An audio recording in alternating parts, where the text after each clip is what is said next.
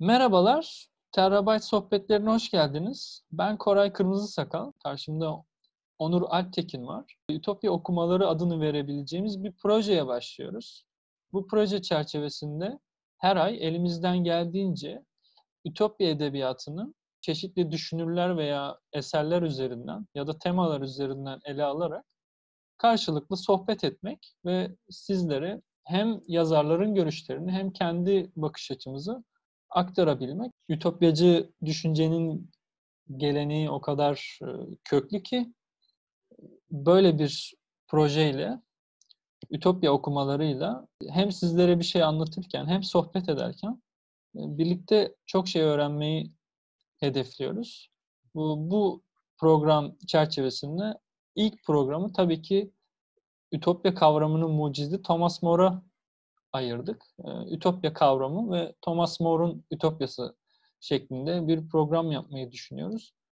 Ee, ben sözü Onur'a bırakayım. Hoş geldin Onur, merhaba. Merhaba, hoş bulduk. Ee, ben de tanıtayım kendimi. Adım Onur. Sosyoloji bölümünde doktora yapıyorum şu anda. Tez aşamasındayım. Tezimin konusu aslında erken, erken, erken modern dönemde endüstriyel üretimde hayvan emeğinin kullanımı ve felsefede buna dair bakışların değişimi, nasıl bir etkileşim olduğuna yönelik. Ee, yüksek lisans tezimde de gene erken modern Atlantik dünyası yani Latin Amerika, Avrupa ve Afrika'yı içeren Atlantik dünyasına odaklanmıştım.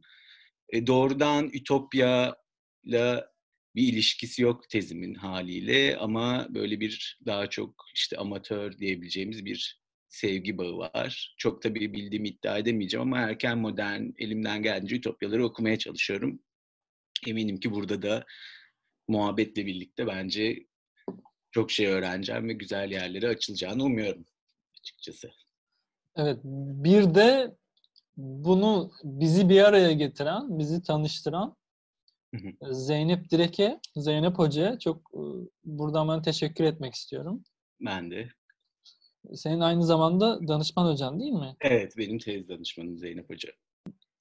O zaman Ütopya kavramıyla e, mı başlayalım? Daha doğrusu neden böyle bir şey yapıyoruz? Oradan başlayalım. Neden Ütopya gibi çılgınca görünen, belki modası geçmiş böyle bir dönemde neden Ütopya?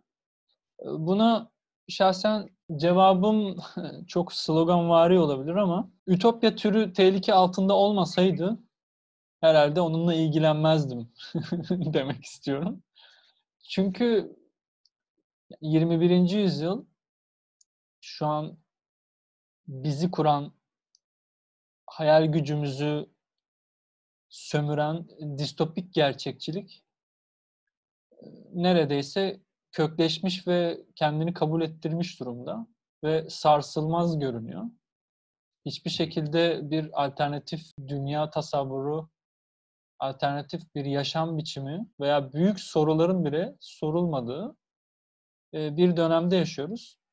Ben o yüzden bu dönemde Ütopya ile ilgilenmenin gerçekten ilginç, hem heyecan verici hem de sanki akıntıya karşı kürek çekmek gibi bir eylem olduğunu düşünüyorum. Günümüzde Ütopya, Ütopyacı adı verilen metinlerin gerçek siyasi sonuçları olduğunu, gerçek dünyaya, maddi dünyaya gerçek etkileri olduğunu düşünüyorum. Ki olmuş da bunları daha sonraki programlarda da konuşuruz.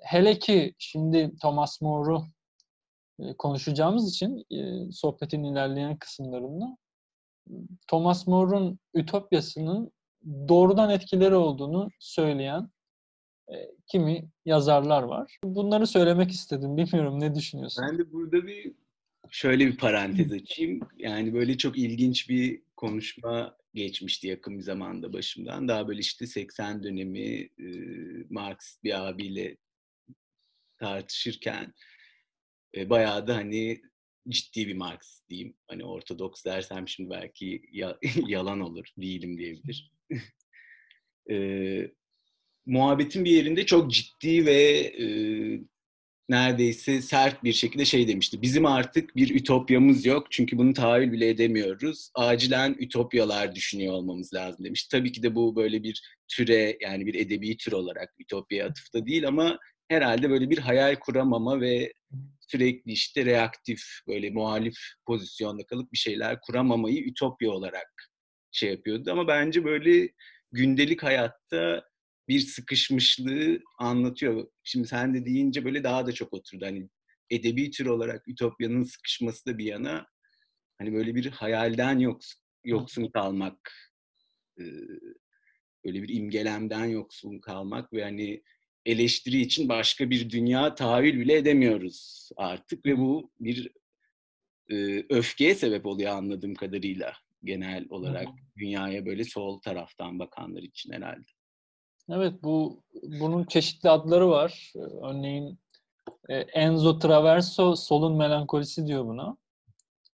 E, Mark Fisher kapitalist gerçekçilik diyor.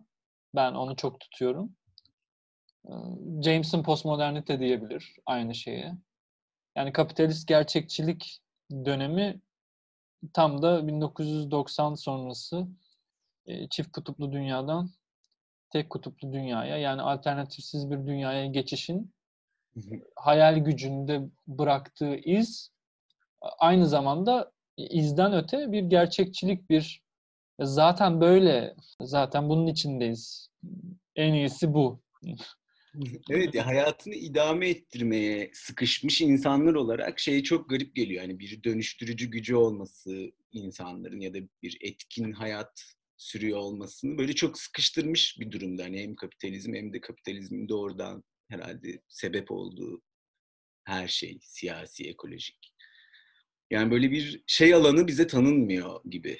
Yani bunu değiştirmeye yönelik bir tahayyül bile e, elimizden alınmak üzereymiş gibi. Hani değiştirmenin bizzat pratikte değiştirmenin ötesinde bir alternatif sun, sunma işte çok meşhur bu Wall Street şeylerindeki ne derler protestolarındaki başka bir dünya mümkün diyeme diyemeyecek bir hale geldik herhalde. Yani ya da evet. öyle bir düşmanın şeyindeyiz, çatallanmasındayız. Ya hayal edeceğiz ya hayatımızı idame ettirmek için böyle boynumuza eğip devam edeceğiz gibi. 68'in sloganları bugün çok romantik ve gerçek dışı görünüyor yani kaldırımların altında kumsal var mesela veya hayal gücü iktidarı gibi. Bugün çok dalga geçilen, gerçekten hakir görülen, tıpkı Ütopya'nın kendisi gibi.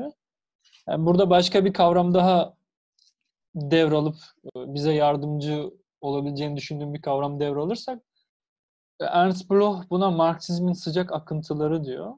E, soğuk akıntıları daha böyle gerçekçi, real politik düşünen, ekonomi politiği analiz eden, sistemin ne olduğunu, sistemin acımasız eleştirisini yapan bir düşünme tarzı. Bir de sıcak akıntılar var. O da işte ütopik sosyalistlerden bütün ütopyacıları kapsayacak şekilde umuttan, özgürleşimden yani emancipation'ın karşılığı olarak kullanıyorum. Özgürleşimden, umuttan, değişimden en ilginç veya en gündelik şeylerde bile umudu, ütopyayı ve bunun ilerici yanlarını, insanın daha iyi koşullarda yaşamaya iten ve veya bunun olanaklarını gören sanattan mimariye, müziğe veya gündelik hayata veya dine bütün bu hareketlerdeki o ütopik tepiyi, patlamayı gören, güçlü bunu güçlü bir sesle de savunan, dile getiren pek çok akıntı Marksizmin sıcak akıntıları. Biraz bir sıcak akıntıların üzerini kapatıp bunu Marksizmin kendisi de maalesef sebep olabiliyor bazen. E, ütopik sosyalistlere olan saldırısından dolayı. Tamam bu kapanmayan Marksizmin hizmet ettiğini söyle, söylemeyeceğim tabii ki. E, ama bir kapanış, e, bir sıcak akıntıların kapanışı olarak da görebiliriz bu dönemi bence. Ben distopik gerçekçilik diyorum. Sıcak ve soğuk akıntı da aslında böyle mor bu tabirleri bilmiyordum tabii ben. Böyle bir şey canlandı şimdi kafamda. Hani aslında morun kitabında da sanki bu biraz izleniyor gibi hani böyle bir soğuk akıntı bir eleştiriyle başlıyor ilk kısmı ya da ilk kitabın nasıl çeviriyor. Sonra daha böyle Ütopya denen adayı anlatırken böyle daha belki sıcak akıntılara böyle şey gibi sıcak akıntı ile soğuk akıntı hem aynı kitapta ama ayrılmış böyle şey gibi evet, boğazın alt akıntıları gibi. Evet evet çok güzel. O zaman çok güzel bir geçiş oldu gerçekten. Ee, yavaş yavaş Mor'a geçelim. Bu Mor'a geçmeden önce bu ütopya kavramının kendi içindeki akıntıları ve çelişkilerden bahsedelim. Ee, ütopya eseri e, Thomas More'un 1516'da yayınladığı bir eser. Ve yani herkesin sıklıkla tekrar ettiği gibi aslında iki farklı kelimeden oluşuyor olmayan yer ve iyi yer içinde barındıran e, utopya, topos mekan demek. E, onu olumsuzlayan bir şekilde o uk diye yazılıyor ama u diye okunuyor. Ve bunun ardına eutopya. Bunu Türkçe'de vermek zor ama eutopya ile utopya aynı şekilde okunan kelimeler. Yani eutopya iyi yer demek e, utopya yok yer, olmayan yer demek. Olmayan güzel yer. Aslında ütopya olmayan güzel yer demek. E, en özet haliyle. Ve bu bu çelişkiyi hep içinde barındırıyor. E, bir de bize sirayet eden 17. E, yüzyılda, 18. yüzyılda ortaya çıkan başka bir kavram var. Bunu da hepimizin bildiği distopya diyoruz. Distopyada kötü yer, yani en kaba haliyle kötü yer anlamına geliyor. Ee, bugüne kadar genelde yorumcular bu kavramın John Stuart Mill tarafından e, dillendirildiğini, kakatopya veya distopya diye dalga geçerken bir konuşmasında e, dalga geçercesine söylediğini hep kaydettiler. Ama Tower Sargent'ın bir makalesi 2000 sonrasında şunu söylüyordu. Hayır, e, distopya kelimesini kullanan o değil çok daha geride 1747 e, olması lazım. Tam tarihi şu an yanlış olabilir. Henry Lewis Young diye birinin e, Apollo, Golden Days of Apollo, Utopia and Golden Days of Apollo gibi bir şiir kitabında dystopya U ile yazılıyor. Dystopya olarak kullanıldığını yani bu kavramın ilk oralarda orada görüldüğünü söylüyor. Yani bu bunu niye söylüyorum? Distopyanın kullanılışı biraz daha erkene alındı. 18. Ee, yüzyıla kadar geriledi. Ama e, distopyanın kendi hakimiyetini kurması Huxley, Orwell, Zamyatin üçlüsüyle bugün hala onların hayaletleriyle pek çok e, şekilde boğuşuluyor. E, Zamyatin'in Biz adlı romanı, Huxley'in Cesur Yeni Dünya, Orwell'in 1984 romanlarıyla 20. yüzyıla distopya damgasını vurdu diyebiliriz. Ee, bir yandan da 20. yüzyıl aslında bu distopyaların hep e, mücadele ettiği şey sosyalizm ve devrimler olduğu için distopya hep ütopya ile mücadele etti ve ütopyanın bir şekilde gölgesi oldu. Ben bu kavramları birbirine tam zıttı olarak görmüyorum. Çünkü distopyanın ütopyacı kökenleri var en kaba haliyle. Çünkü distopyada aslında bu dünya böyle gitmez demeye çalışıyor biz. 20. yüzyılda bir şekilde ütopyanın canlanışına e, canlanışına 70'ler 68'in etkisiyle 70'ler e, ve sonunda kapanışını görüyoruz. Daha sonra da bu programın başında konuştuğumuz gibi distopik gerçekçilik dediğim tam bir kapanma ve ütopyaların neredeyse hayal bile edilemediği 90 sonrası 21. yüzyılda kapsayan bir döneme giriyoruz. Burada başka bir kavramdan daha bahsetmek istiyorum. Çok uzun konuştum ama distopyanın, ütopya ile distopyayı birbirine karşı görmüyorum. Ama bunların ütopyanın karşıtı olsa olsa anti-ütopyadır. O da e, distopyadan şu şekilde ayrılır. Anti-ütopya, ütopyaların hayal bile edilemeyeceğini söyleyen Ütopya hayal edilirse bunun sonu totaliterizmdir, stalinizmdir, nazizmdir diyen e, bir düşünüş yapısı. E, bunun en etkili örneğini Karl Popper Soğuk Savaş döneminde verdi. Açık toplum ve düşmanlarında. Daha sonra belki tarihin sonu teziyle Francis Fukuyama'ya kadar da götürülebilir bu. Aslında e, bizim başından beri söylediğimiz bu kapanma, kapitalist gerçekçilik veya distopik gerçekçilik diyeceğimiz şey anti-ütopyacılığın ürünü. Çünkü hayal bile edemiyoruz. Hayal etmeye kalktığınızda hep totaliter olarak suçlanıyorsunuz. Bu bir anti-ütopyacılığın bir manevrasıdır. O yüzden bu üç kavramı ütopya, distopya, distopyanın ütopyacı kökenleri olduğunu hatırlatarak ütopyaların eleştirel olduğunu, kimi yorumcular buna eleştirel ütopya diyorlar. Örneğin Mülksüzler gibi. Ursula Le Guin'in Mülksüzler romanı veya Zamanın Kıyısındaki Kadın gibi eserlerin eleştirel ütopyalar olarak değerlendiren yorumcular var. E, bir de karşısında bizim daha çok aşina olduğumuz düşünüş yapısı ve kavram seti e, anti-ütopya. Yani bana böyle şey ilginç geldi sen şimdi anlatırken. Aslında böyle distopyanın e, işte böyle çıkışı demeyeyim hani kelime olarak daha geçmişe de gidiyormuş ama aslında bir disiplin olarak, akademik disiplin olarak sosyolojinin çıkışıyla distopyanın çıkışı aslında böyle sanki benzer bir kök varmış gibi geldi. Hani böyle çok acayip indirgiyorum ama hani 19. yüzyıl ve 20. yüzyılın başındaki işte klasik dediğimiz sosyal teorileri ya da sosyoloji teorilerinde ki ana ideolojinin hani böyle bir ilerleme fikri olduğunu düşünürsek aslında sosyoloji birazcık her şey böyle ilerler, gelişirken ve iyiye giderken neden toplumda böyle dev huzursuzluklar ve çatlaklar oluşuyor? Hani işte bir toplumu anlayalım. Hani böyle bir siyaset teorisi ya da daha önceden e, sosyal felsefe belki dedikleri alandan çıkararak böyle sınırları belli bir şey alanı kurmak. Hani toplumun kısmen yönetilebilmesini sağlayan bilgiler olabilir ya da daha devrimci projeler de olabilir tabii ki.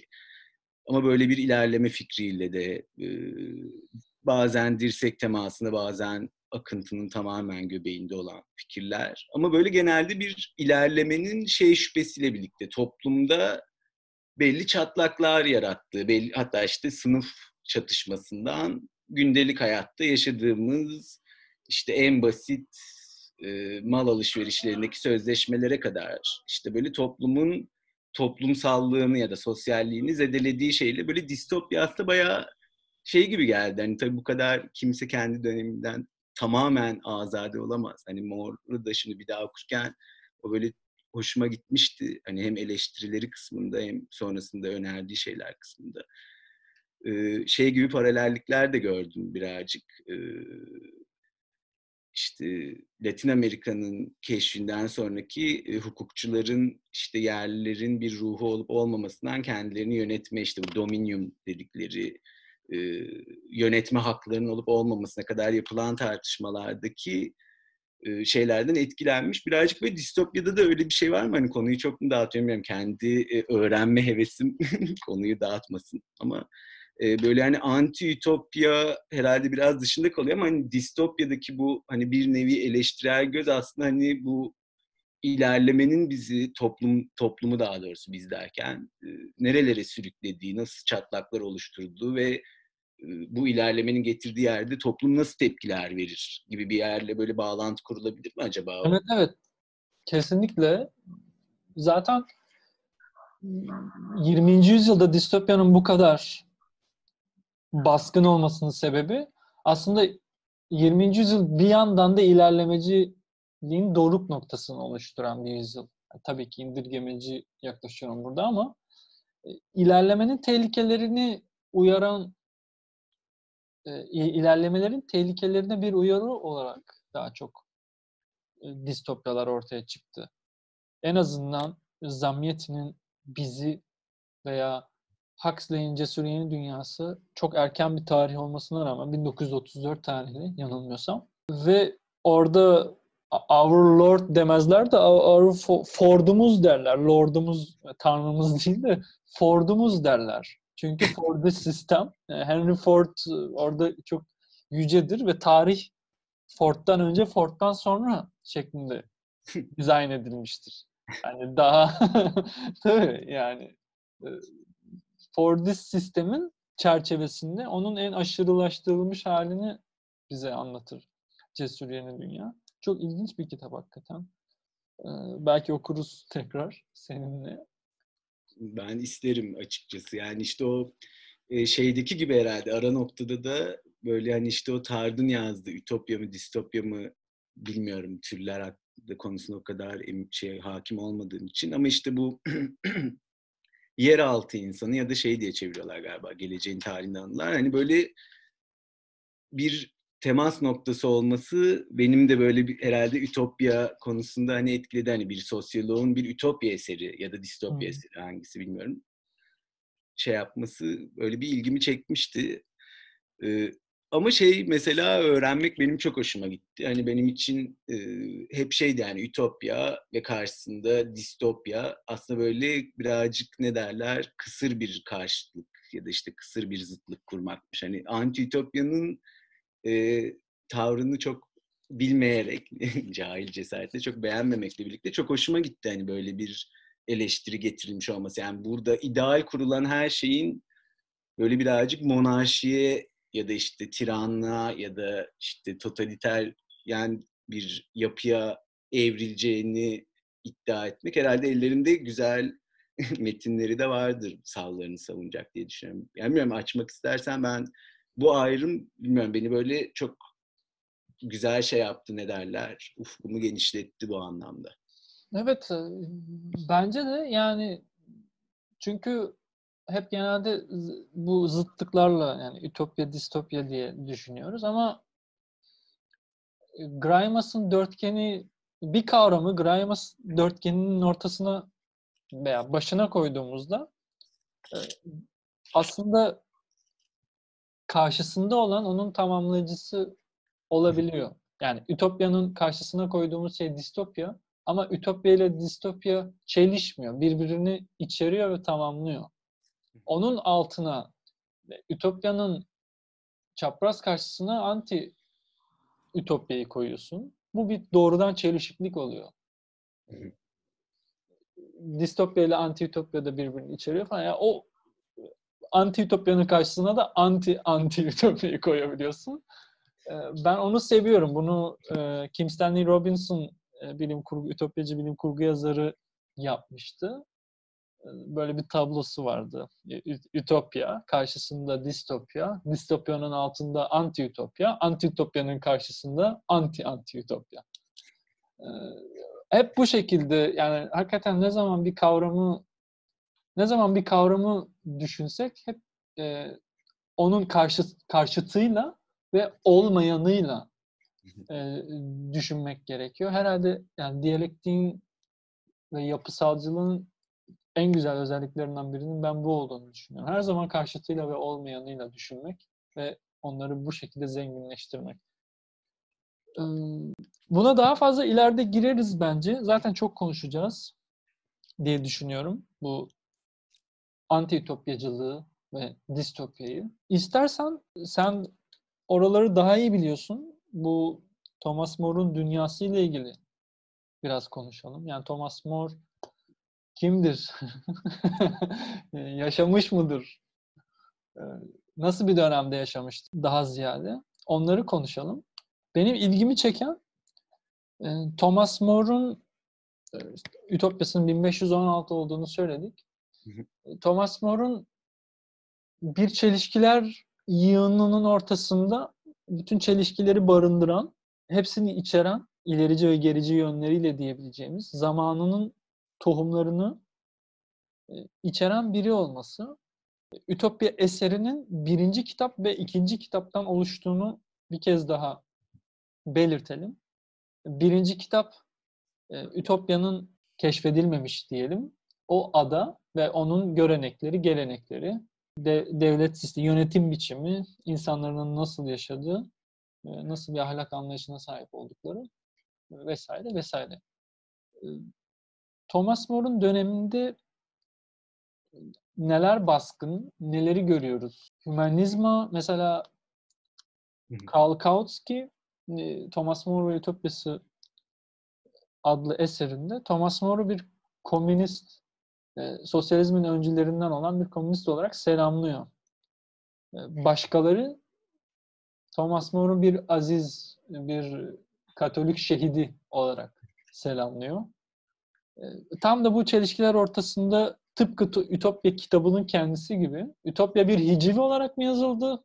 Bir öneri olarak mı yazıldı? Bir, yani Mor gerçekten bunları kastetti mi? Yoksa dalga yoksa dalga mı geçti? Hiciv mi yaptı? Çünkü bunun daha sonraki örneklerini göreceğiz. Yani tarih, örneğin Gülliver'in gezileri hep bunlarla dalga geçer aslında.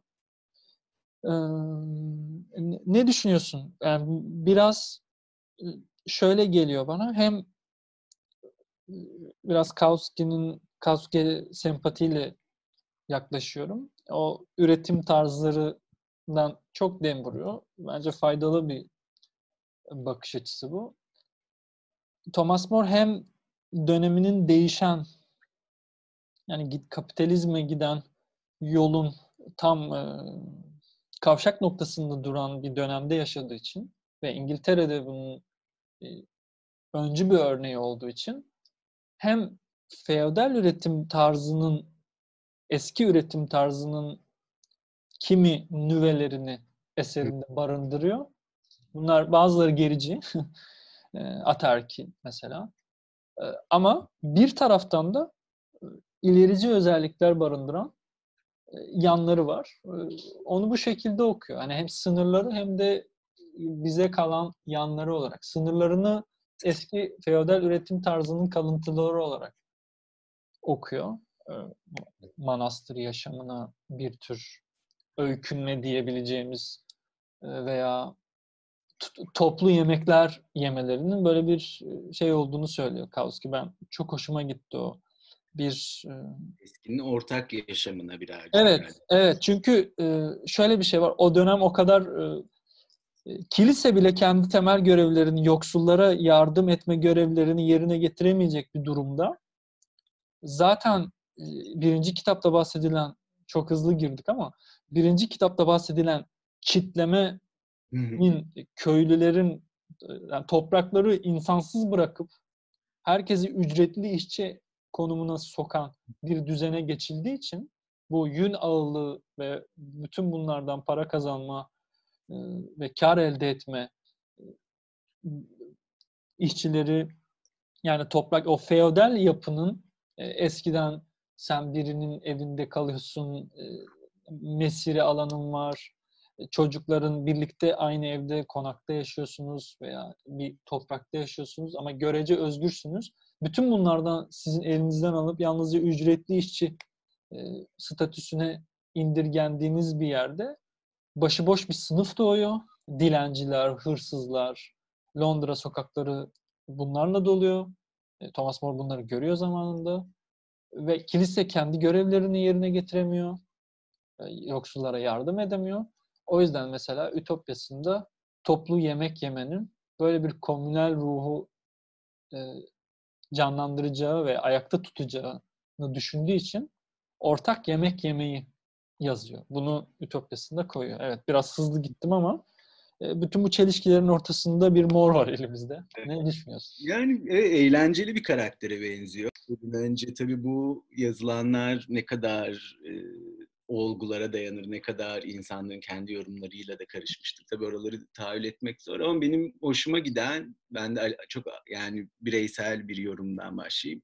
Anladığım kadarıyla birazcık şakacı bir yanı olan bir karakter ve şakacılığı anladığım kadarıyla hani yaşamından ölüm anına kadar korumayı başarabilmiş bir hani böyle biraz muzır diyebileceğimiz bir kişi sanki. Ee, yani şey eleştirilerine çok katılıyorum. Ee, sosyologlar da çok değinirler. Özellikle hatta işte otonom Marksistler bu çitleme ve işte ondan önceki zamandan kalan böyle bir e, müşterek alanlarda müşterek üretimler. İşte eğer bir çitleme varsa bunun ortaklaşa karar verilmesi ve açılıp kapanması belli alanların. Ama işte genelde e, birlikte üreten, birlikte tüketen, bizim anladığımız şekilde belki direkt bir meslek erbabı yani işte bu profession dediğimiz şeylere çok sahip olmayan ama kendi içlerinde e, belli ne denir ona el ustalıkları ya da işte ormana ya da mekana dair farklı tür bilgileri, bilgelikleri olan insanların bir anda çok da topluca, gerçi Thomas More'un döneminde de olan bir şey ama 17. yüzyıla esas Hı-hı. çitlemeye odaklanılır. Ama böyle çok erken bir dönemde bunu fark etmesi ve bunu İngiltere gibi böyle e, protestanlaşan diyebileceğimiz bir ülkede katolik bir siyasi mevkiye sahip bir katolik tarafından çok sert bir şekilde eleştirilmesi e, bence çok çarpıcı kitabın en baştaki kitabın eleştirileri bayağı sert bence dönemindeki diğer eserlere baktığımızda.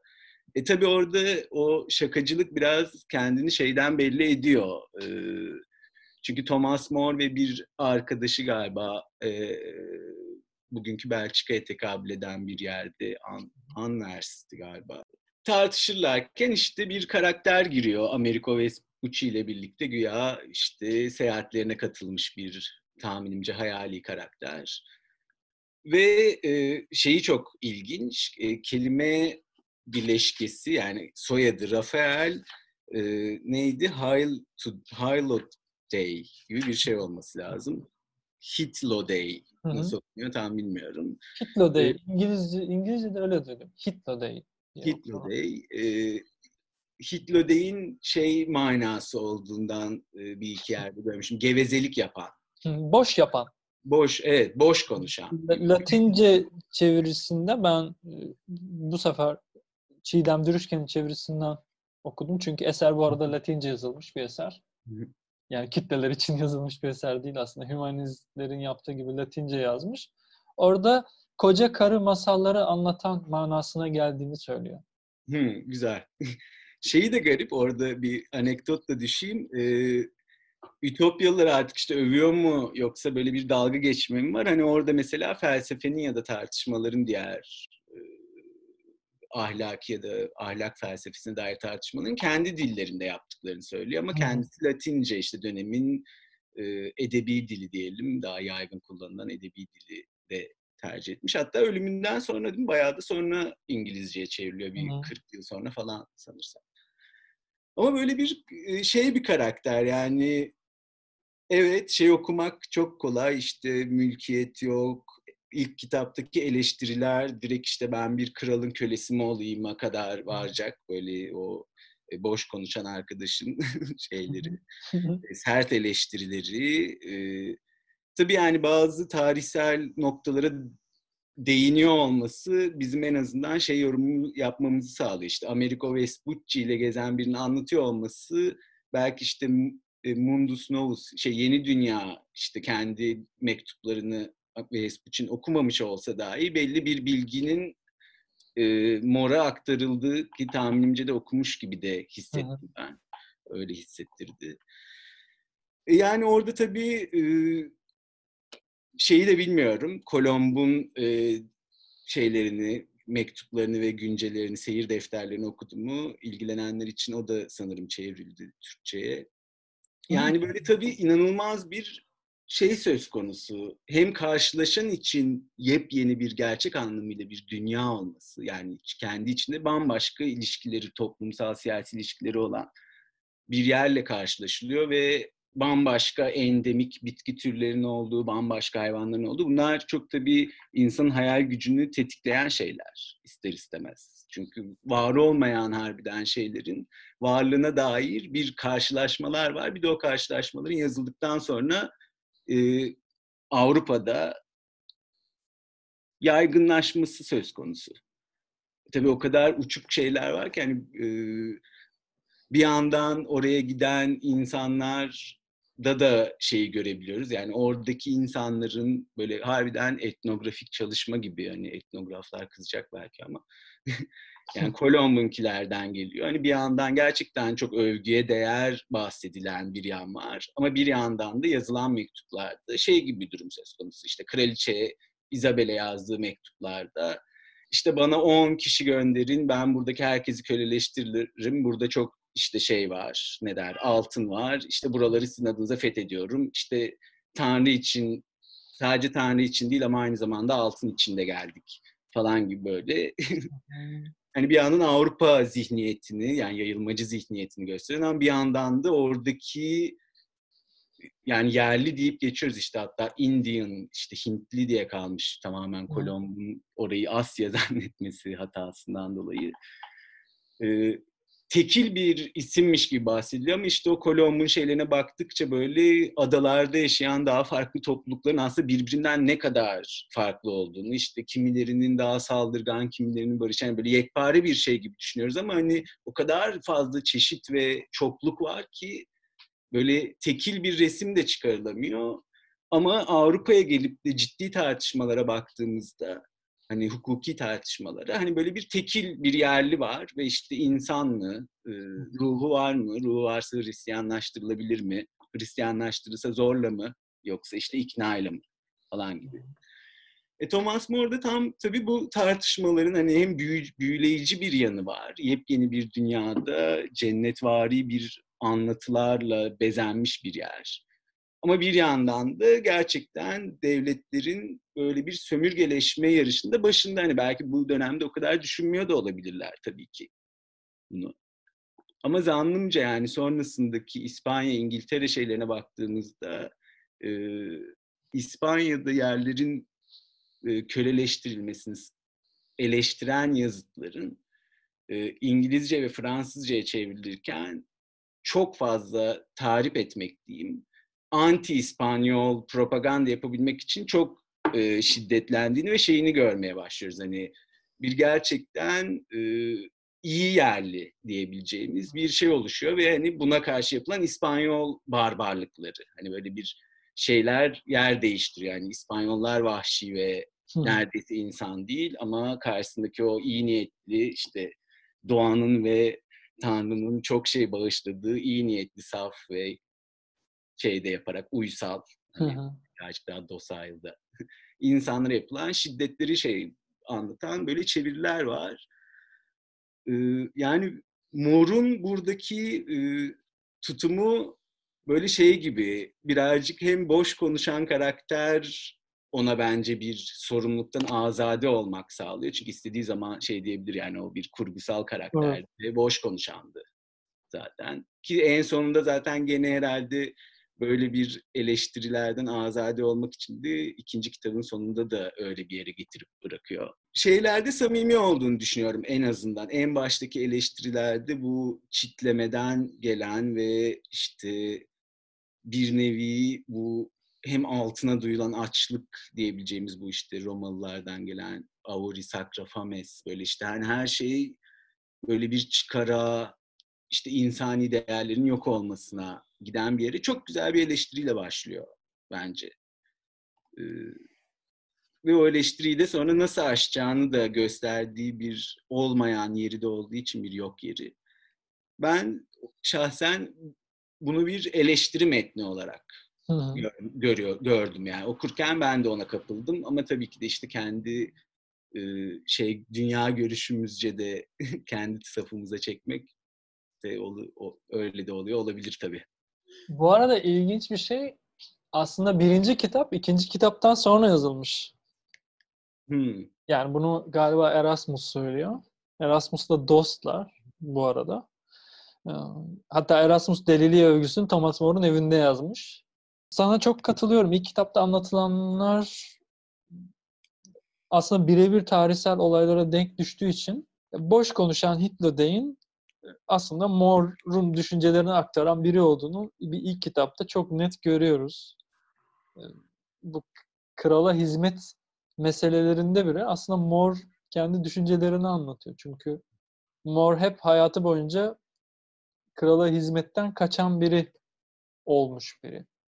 Yani bu, burada More'un biyografisiyle çok örtüşen e, noktalar var. İkinci kitabın önce yazılmış olması ilginç. Yani bu meseleyi daha da karmaşıklaştırıyor. Çünkü o zaman nasıl okumamız gerektiğini de çözemiyoruz. Çünkü kronolojik bakarsak önce şimdinin eleştirisi ve şimdi sonra da ideal olan gibi okuyoruz. Yani sırasıyla okuduğumuzda öyle oluyor. Ben şahsen öyle okumuştum. Evet, yani biyografi şaşırtıcı tabii. Yani bu mor uzmanlarınca söylenen bir şey. İkinci kitap önce yazılmış, sonradan birincisi yazılmış. Ama ikinci kitap da çelişkilerden azade değil. İki, ikinci kitapta da çelişkiler var. Yani senin bahsettiğin mesela e, ikinci kitabın sonu e, ama böyle de şey olmaz ki diye evet. neredeyse öyle bitiriyor. Yani tamam Ütopyaların pek çok geleneğini ben de toplumumuzda İngiltere'de görmek isterim diyor ama onun öncesinde nasıl olabilir böyle bir şey şeklinde biraz orta yolcu bir yerden konuşuyor. Hakikaten More'a katılıyorum. More'a bir özgürlük veriyor bu hiciv geleneği. Zaten onu kastetmemiştim ama kastediyor da olabilirim. bu açıklık var içinde. Yani bir yandan Thomas More bir hukukçu ve nelerin başına artabileceğinin bence en azından teorik olarak ve pratikte gözlemleri aynı zamanda bir siyasette de bir figür olduğu için farkında bence onun çok dışına taşmadan eleştiri yapmaya çalışıyor diye okuyorum. Yani daha doğrusu öyle okudum metni okurken. İşte bu tabii hayat hikayesine dair ne kadar doğru bilmiyorum bu biyografisinde geçen ve anlatılan mevzularda işte bu sessiz kalması kendi yargılanırken sanırım işte 8. Henry'nin işte boşanıp tekrar işte Anne Boleyn'le evlenmesi meselesinde yani böyle oradaki şey tavrı da benim hoşuma gitti. Bir yandan işte tanrısal bir bağ olduğu için arasında Katoliklikle e, Tanrı'yı kandırmamak için e, o sözünü bozamıyor. Ama bir türlü krala itaatsizlik de etmek istemiyor ve bir sessizlik eylemi böyle susan adam gibi bir eyleme girişiyor. Ta ki işte karar çıkana kadar e, öldürüleceği kararı sonra söyleyeceklerini söylüyor. Ama orada bile hep böyle bir hukuki tavrını koruduğunu görüyoruz. Bence metinde de o var. Yani eleştirmek istiyor ama nerelerden eleşe yapılacağını bildiği için e, e, ne, kendisine zarar gelebileceğini öngördüğü için diyeyim. Oralarda sanki böyle hep bir kurguya, işte bir hikayeye ya da işte bir adı geveze olan bir karaktere söylettiği şeylere iterek ve sonunda da böyle bir olur mu olmaz mı bilmiyorum ama bazıları olsa güzel olurdu Ütopya'daki toplumsal hayatta gerçekleşen şeylerin gibi bir yerden bitirmesi. Tabii bunda yani belli ki bayağı zeki biri ve aynı zamanda anladığım kadarıyla da çalışkan yani özellikle antik Yunan'da şey gibi bir belli ki Platon'dan çok etkilenmiş. Kitabın başını yani daha doğrusu ikinci şey sonradan yazılmış ama birinci bölümde bahsediyor böyle bir e, bu geveze insan dediği karakterin işte böyle tanıtılırken işte bir Odysseus ya da bir Platon gibi demesi. Aslında böyle bilmiyorum buralarda ne kadar derinlemesine bu şeylerde gidiyordur emin değilim ama kitabın içinde daha böyle antik Yunan'ın tarihçileri diyebileceğimiz Tukidides'e, Herodot'a da referanslar vardı. Böyle bir antik Yunan'ı sadece Platon ya da işte ahlak felsefesi, Sokrates sonrası felsefecileri indirgemeden bir yanda e, Odysseus'la işte böyle bir Homeros'a gönderilen bir şey var. Bu ayrım belki böyle bir Whitehead'i izleyerek şey ayrımı gibi de yapabiliriz. E,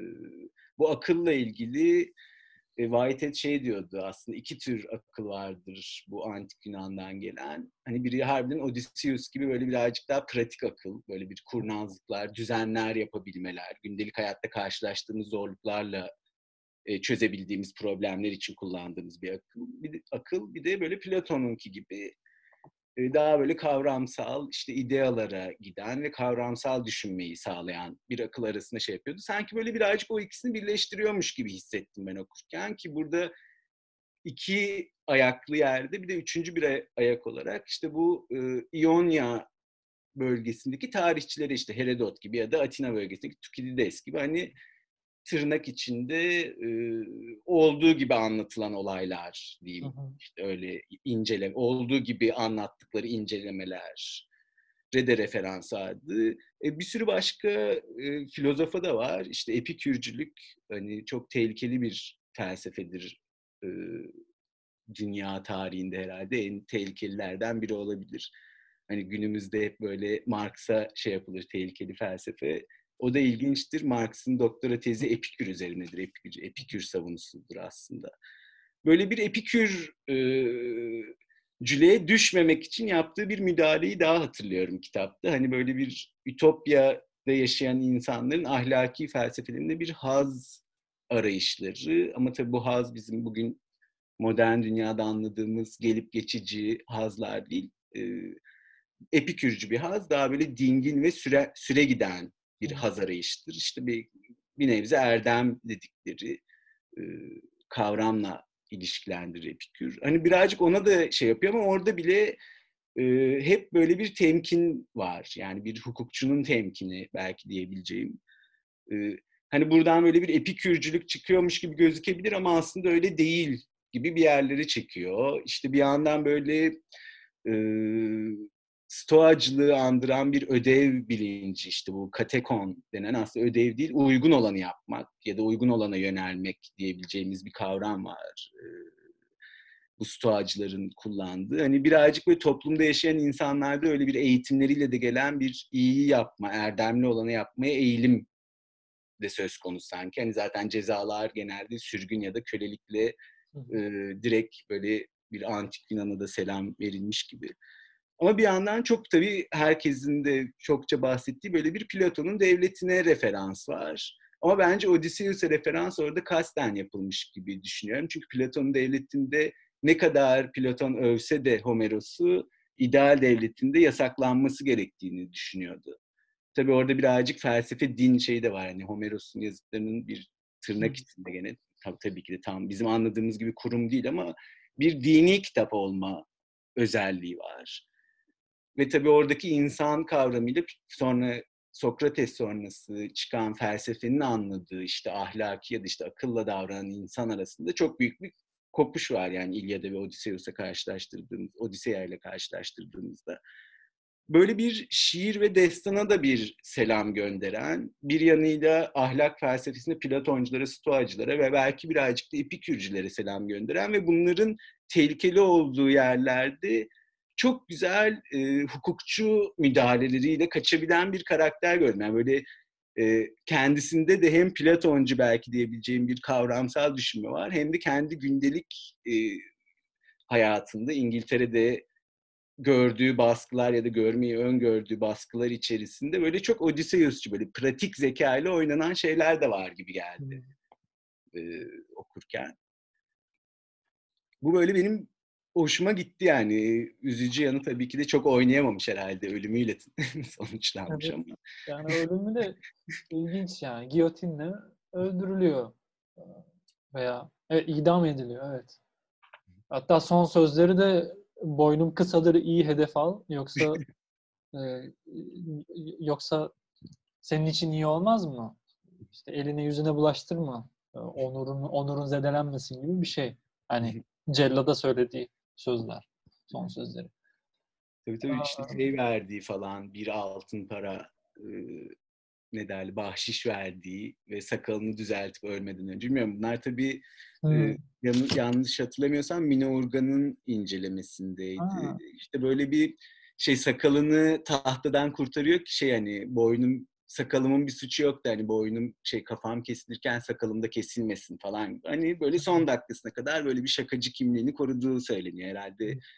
Gerçekse yani böyle bir olay mümkünse herhalde o gösterdiği tek şey Katolik inancına olan herhalde samimi inancı yani daha doğrusu Katolikliğe olan. Çünkü hani öyle bir serin kanlılık bir şekilde hayatın devamı da kabul eden bir Hı. insanın sükuneti de gibi görmüştüm ben okurken. Bilmiyorum. Ama genel olarak yani çok kaynaktan şey yapmış ve çekinmemiş bu kaynakları açık açık yazmaya ki bunların işte dediğim gibi hani epikürcülük Engizisyon'da bir Engizisyon Mahkemesi'nde yargılanma sebebi Epikür felsefesini savunmak. Ki dönemin hani özellikle 17. yüzyıl filozoflarında falan e, mektuplaşmalarında ya da bazı mektuplaşmalar şey gibi oluyor. filozoflar tartışması gibi düşünebiliriz. Hmm. Böyle şey gibi bugün televizyon programları gibi belki. Oralarda hani biri birine epikürcü dediğinde çok gerçekten tehlikeli bir durum yani. Bilmiyorum günümüzde nasıl birini takip etmek böyle bir şeyi vardır. Ee, bir felsefeci hani belki Sovyetler çökmeden önce Amerika'da işte Marksist olmak falan belki birazcık öyle bir etkisi olabilir. Hani o böyle bir tedirgin edici bir an var. Ama şeyi fark etmek güzel yani hazza yönelik ve bu dediğimiz haz tabii ki de böyle tutkuları tatmin etmek, ani tutkuları tatmin etmek yani güzel yaşamak anlamında bir haz. Haz ve acı ilişkisinde böyle süre giden bir hazda bütün sanki insanlar bunu sindirmişler bir şekilde eğitimle ya da görerek gündelik hayatlarında. Ve burada böyle bir Epikür'ün bahçesine yani Platon'un devletine bir selam var ama sanki bir Epikür'ün bahçesine de selam var. İşte orada da çünkü ortak e, şeyler, ürünler ve mallar ortaktır. İşte böyle bir hazzı, bu burada anlatılan hazza benzer bir hazzı yakalamaya çalışan bir karakter. Kendi toplumunu kurmuş biri de aynı zamanda yani kendi ütopyasını yaşamış denir mi bilmiyorum ama öyle bir laf var herhalde. Biraz öyle bir epikür bahçesinde de sanki böyle bir selam var gibi ve bunlar genelde tehlikeli sulardır dönemin düşüncelerine. Özellikle e, skolastik düşüncenin yoğun olduğu ve böyle bir hümanizma ve rönesansla belki birazcık tahrip edildiği bir dönemde gene de ben cüretkar buluyorum yani iyi anlamda. Platon'a referansları 3-4 yerde var. Hatta işte bir tanesi bu mülkiyetin kaldırılmasıyla, her şeyin ortak olmasıyla ilgili. Ee, ilk başta şiir gibi bir şey var. Platon'un devletine aşık atan, hatta ondan daha iyi olan e, adayım ben gibi bir şeydi. E, yani de, doğrudan referansları var. Yani bu da bir tartışma konusu çünkü kimileri, örneğin Mina Urgan dedin, e, Mina Urgan mesela Platon'dan Platon'un devletiyle Ütopya arasındaki ayrımları çok derin olduğundan bahseder hatırladığım kadarıyla. Kautsky de böyle. Yani aslında görünüşte biçimsel olarak devleti andırır ama değildir. Yani Mina Organ devlet sınıflı toplumu anlatır. Ütopya sınıfsız toplumu anlatır der. Zaten devlette üç zümre var. Platon devletinde. Nasıl diyeyim? Yöneticiler, askerler ve ayak işlerini yapanlar mı diye. Alt tabada, tabakadakiler mi diyelim.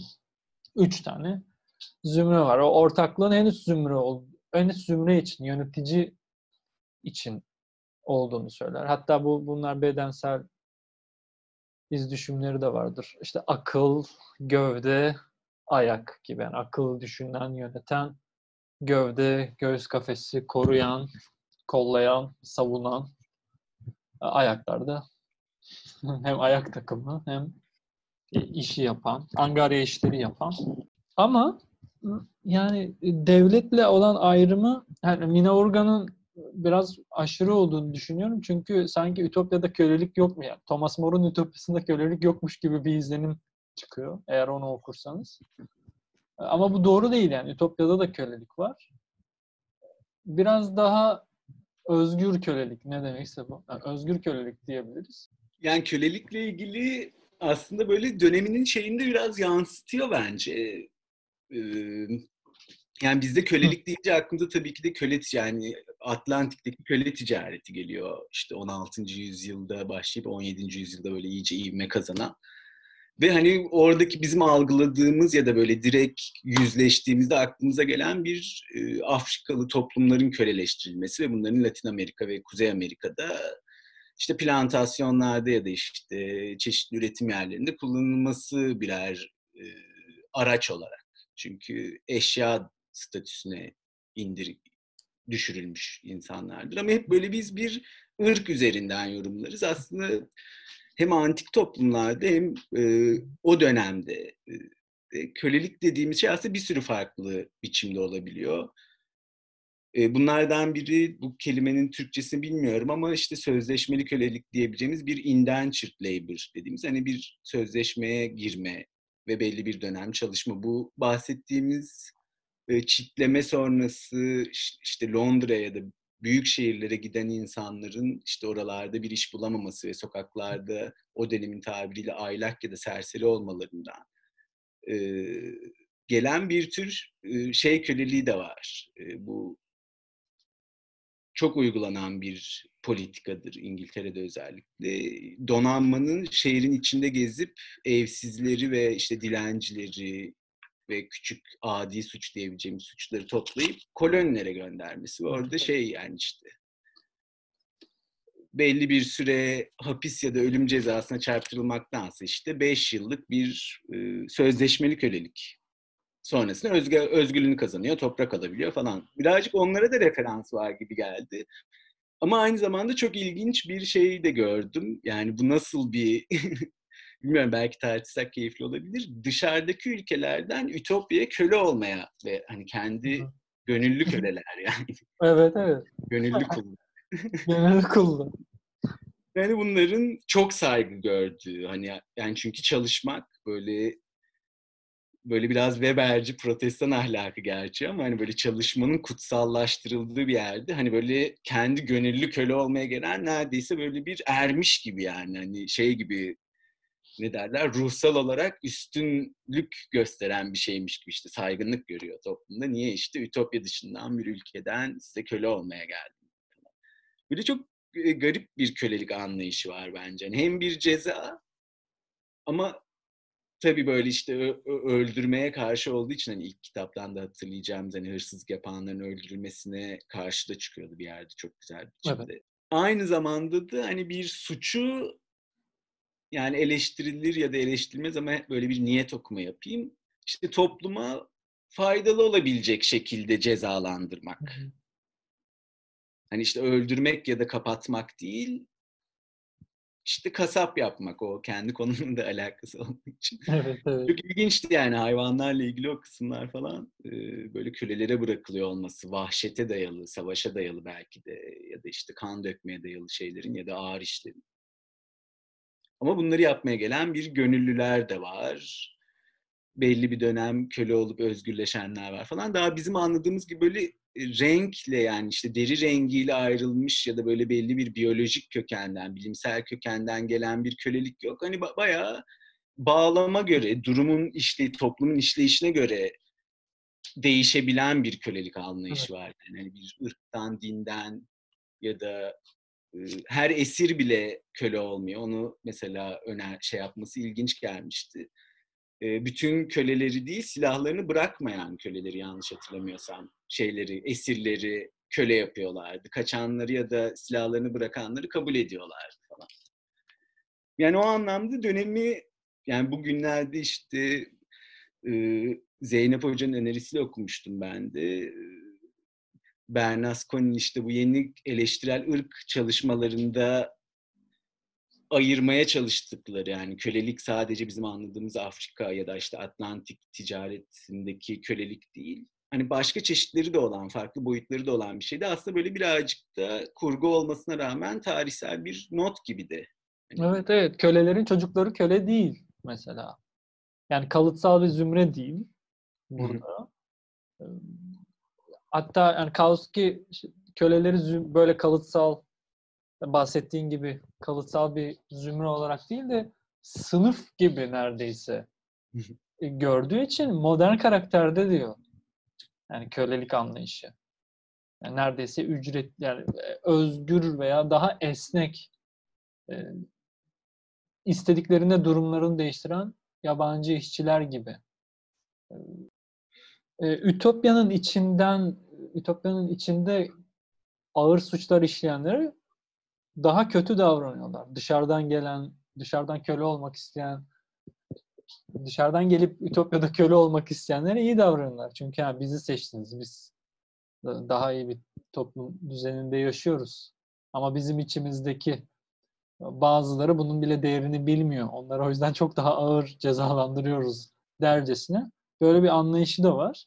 Ben Platon'la olan bu münasebeti diyelim. Yani belli yerlerde Platoncu kaldı, belli yerlerde açtığını söyleyenler var. Yani en bence en bariz örneği Platon'un devleti bir idea aslında, bir fikir, bir net maddi bir şey değil.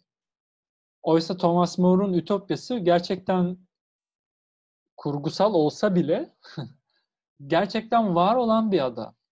Ve Thomas More'dan sonra e, bu ada gerçekten aranmış. E, çünkü zaten öyle bir dönemde senin de bahsettiğin gibi zaten keşiflerin, yeni dünyaların keşfinin, ötekinin keşfi de diyebiliriz buna. Yani bizden farklı türde olan gelenek ve göreneklere, e, sistemlere sahip, yönetim sistemlerine sahip toplumlar var olabilir. Bu fikir çok radikal bir kopuş. Çünkü henüz Ütopya'nın başında hatırlarsak e, ne diyordu?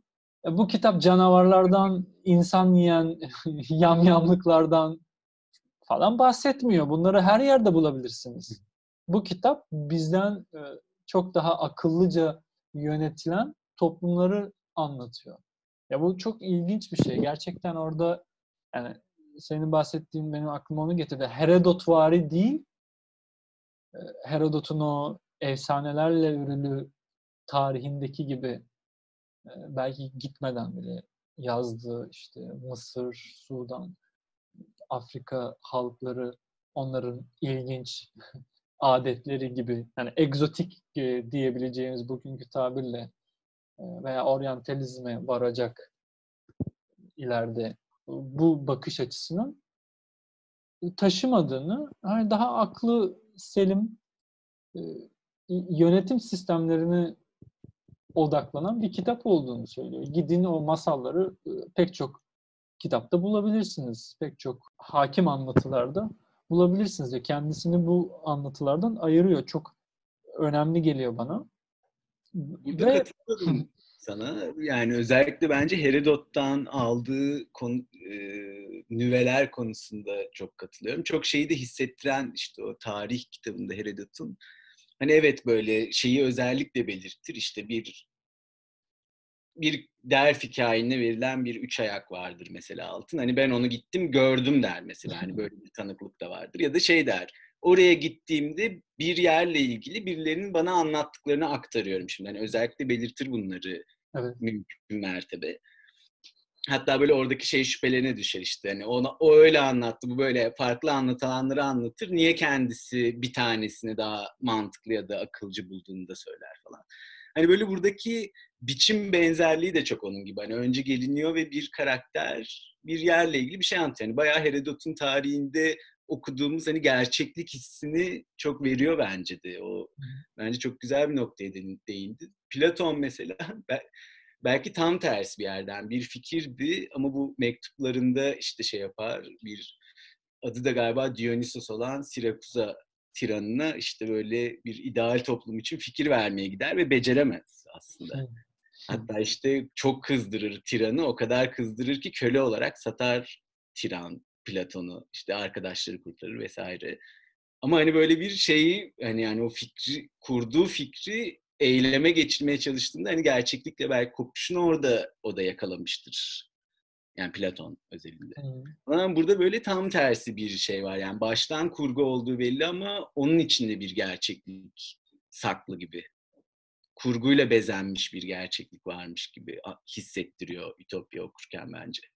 Bir gözlem gibi bir topluma dair, bilinmeyen bir topluma dair bir gözlem yapılıyor.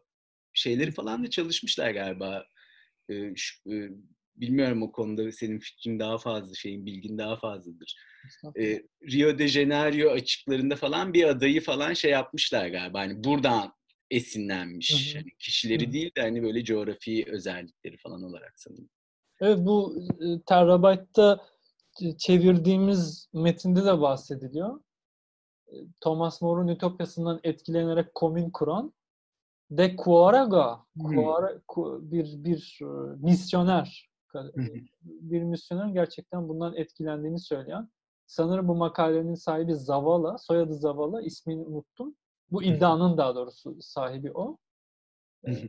İlginç yani yeni dünyalarda Thomas More'un etkisi gerçekten böyle bir konu var. Bunu Çok... ben de Matelard'ın kitabında da bahsediyordu bundan. Bayağı da bir 30 sene falan kurmuş ve yaşamışlar sanırım. Böyle sonrasında tabii İspanyol sömürgeciliğinde böyle bir dünya çok mümkün değil haliyle. Ama oradaki dediğin gibi bir rahibin bir çabasıyla e, böyle bir ideal toplum diyeyim kurulma girişiminde bulunmuşlar. Şeyi e, çok ilginç. Bir referans hep böyle şeye yani bu Matelart'taydı yanlış hatırlamıyorsam. Bir yandan etkilendiği şeyin San Agustin'in işte bu Tanrı Kent gibi böyle daha işte farazi diyebileceğimiz, daha fikirlere dayalı bir yeri olmasıyla birlikte etkilendiği bir diğer şeyin bir İtalyan e, Battista Alberti'ydi galiba adı. Onun e, mimari ve bir mekan kullanımı üzerine yazdığı çok somut e, mimari metinlerinden de etkilendi ve hani bu ikisini bir araya getirdi. Yani hep o böyle girişte bence çok güzel dedin onu. İşte yani bu kadar böyle çelişkilerin ortasında bir insan ama işte her yerde de o ikiliyi böyle çekmiş kendi içine. Hani bir yandan işte Hristiyanlık, işte Katoliklik ve Saint Augustin ama bir yer yandan mekanın kullanımına dair somut örneklerin yazıldığı kitaplara referans. İşte bir yandan Platoncu bir akıl ama aynı zamanda Odysseusçu da bir akılda falan. Evet. Böyle e, herhalde 500 yıl böyle çok okunmasının sebebi böyle kazdıkça kazılabiliyor bir metin anladığım kadarıyla. Ya bu bu Platon'la ilgili dediğin çok e, doğrudan Ütopya ile ilgili bir şey hatırlattı. Çok komik. Yani tam böyle bir olayı anlatıyor bir yerde. Hitler'de galiba. Şimdi bu kadar işte şöyle bir tasvir, işte bu kadar savaş yanlısı, çıkarcı e, devlet liderlerinin olduğu bir yere ben gidip gitsem, Ütopyaları anlatsam, bana ne gözle bakarlar gibi bir şey diyordu hatırlarsan ilk başta. Evet, evet. Platon'unki de tam öyle bir şey olmuş gerçekten. Acaba ona mı gönderme diye şimdi düşündüm. Olabilir. Ya Platon'un devleti nasıl bir fikir? Bunun gerçekten bir adı olması ve yani Oscar Wilde'ın o meşhur sözüyle Ütopya'yı içermeyen bir dünya haritasına bakmaya bile değmez deyişi.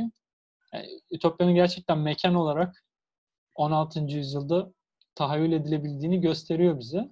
Ve ilginç bir şey Ütopya aslında Abraha galiba ilk ismi. Ütopya aslında adı Ütopya değil. Oraya Kral Utopus gidiyor ve orayı bir mühendislik e, projesiyle adaya dönüştürüyor.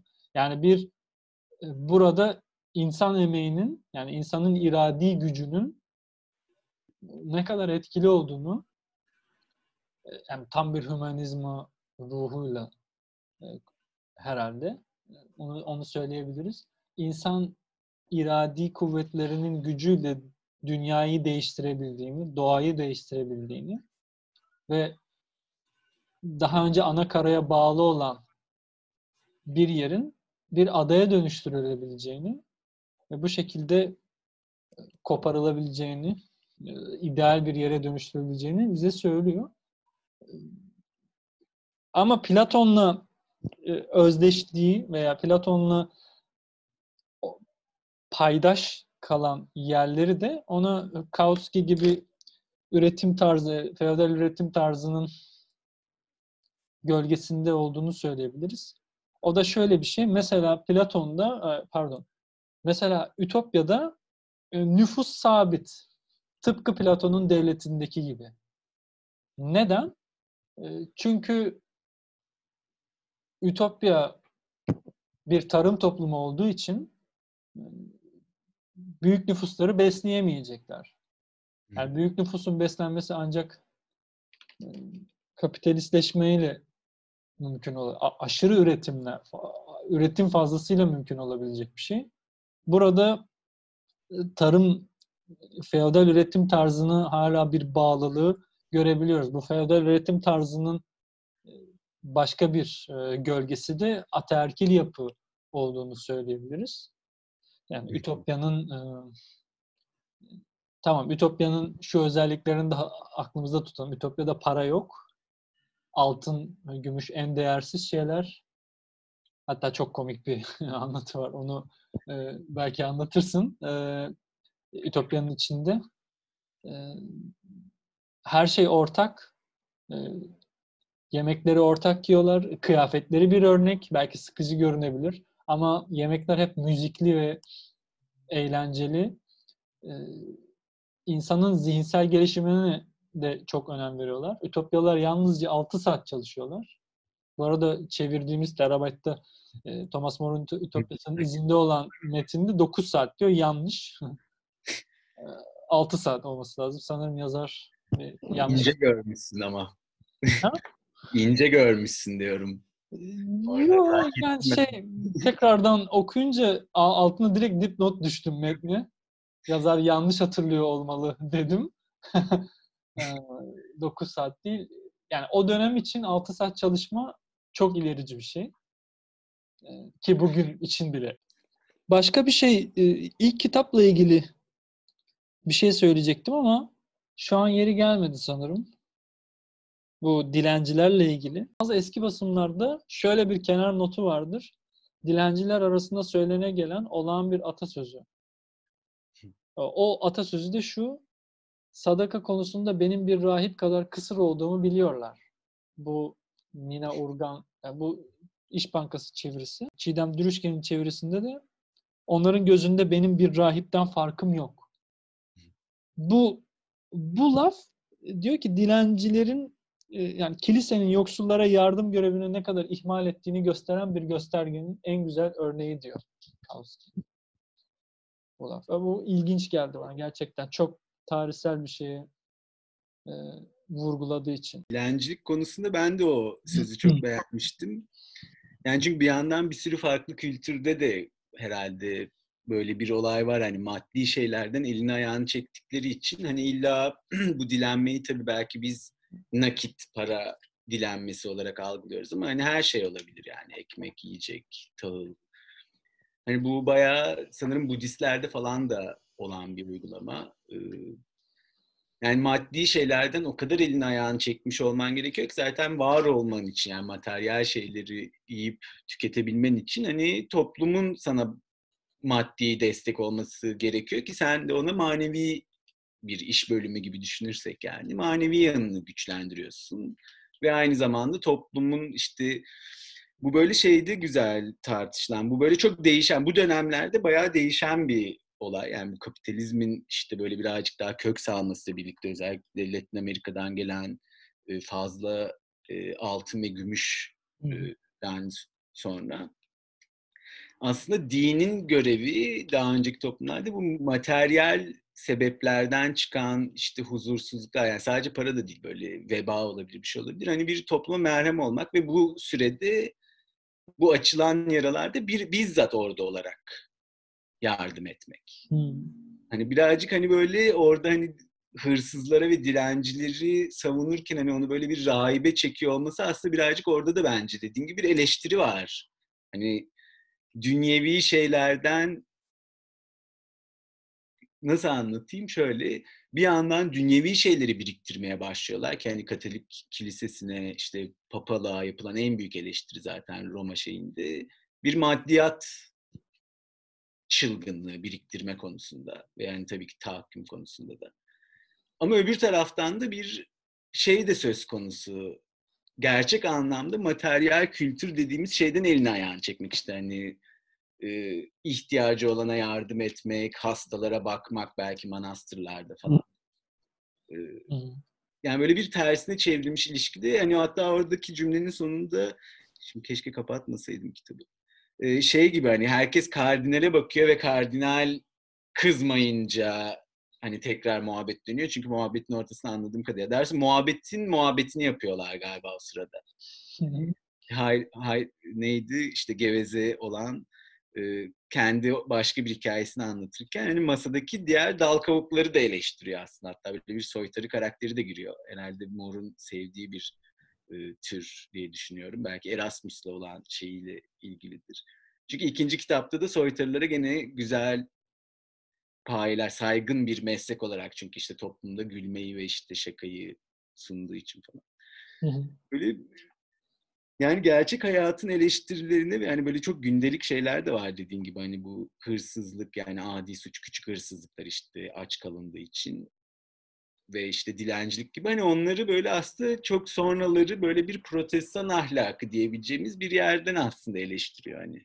Çalışılacak iş verseniz hani çalışan insan ahlaklıdır da gibi bir yere geliyoruz sanki birazcık da hani Ütopya'nın kendisinde de çok gördüğümüz bir şey sanırım hani. Kimse kötü bir şey yapamıyor çünkü herkes zaten çok meşgul çalışması ve toplumun iyiliği için çalışmakla. O yüzden böyle bir kötülük yok. Ee, bana buradan şeye getir, yani böyle daha önceden söyleyecektim ama o sırada unuttum herhalde. Yani böyle bir hümanizm ve insan tartışmasını ben çok kıymetli buluyorum. Çünkü hani tamam Ütopya içinde böyle bir e, aterki var ki bence o bile dönemine göre e, daha progresif kalıyor diye düşünüyorum. Hani askerlik mevzularında ve diğer bir iki yerde öyle kalmış aklıma. Tabii ki de günümüzde karşılaştırıldığında korkutucu seviyelerde. Ee, ama bir yandan da Ütopya'nın savaş alan, yani savaşla ilgili olan kısımlarında paralı olarak tuttuğu neredeyse insan denemeyecek ve hatta onları alıp onların ölmesini sağlıyorlar ki onlar ölse daha bile iyi diyeceğimiz dağda yaşayan, işte sürüleri olan, işte herhangi bir tarım ya da işte böyle yerleşik kültür emaresi göstermeyen, işte bilimle ilgilenmeyen böyle tırnak içinde hayvana yakın canlıları parayla asker olarak alıp öldürüyorlar ve şey diyorlar bu onlar için iyi bile çünkü bunların soyunun kuruması gerekir. Hani şimdi böyle bir hümanizm ve insanlık dünyasında hep bu çok sıkıntılı bir yandır. Hani insan deyince hep böyle bütün insanları anlıyormuş gibi konuşulur. Hani herkesi kapsayan ama aslında bir Hristiyan dünyasıdır bir nevze. Bu yani zihniyet olarak Ütopya'da tabii öyle değil. Din özgürlüğü e, sağlanıyor.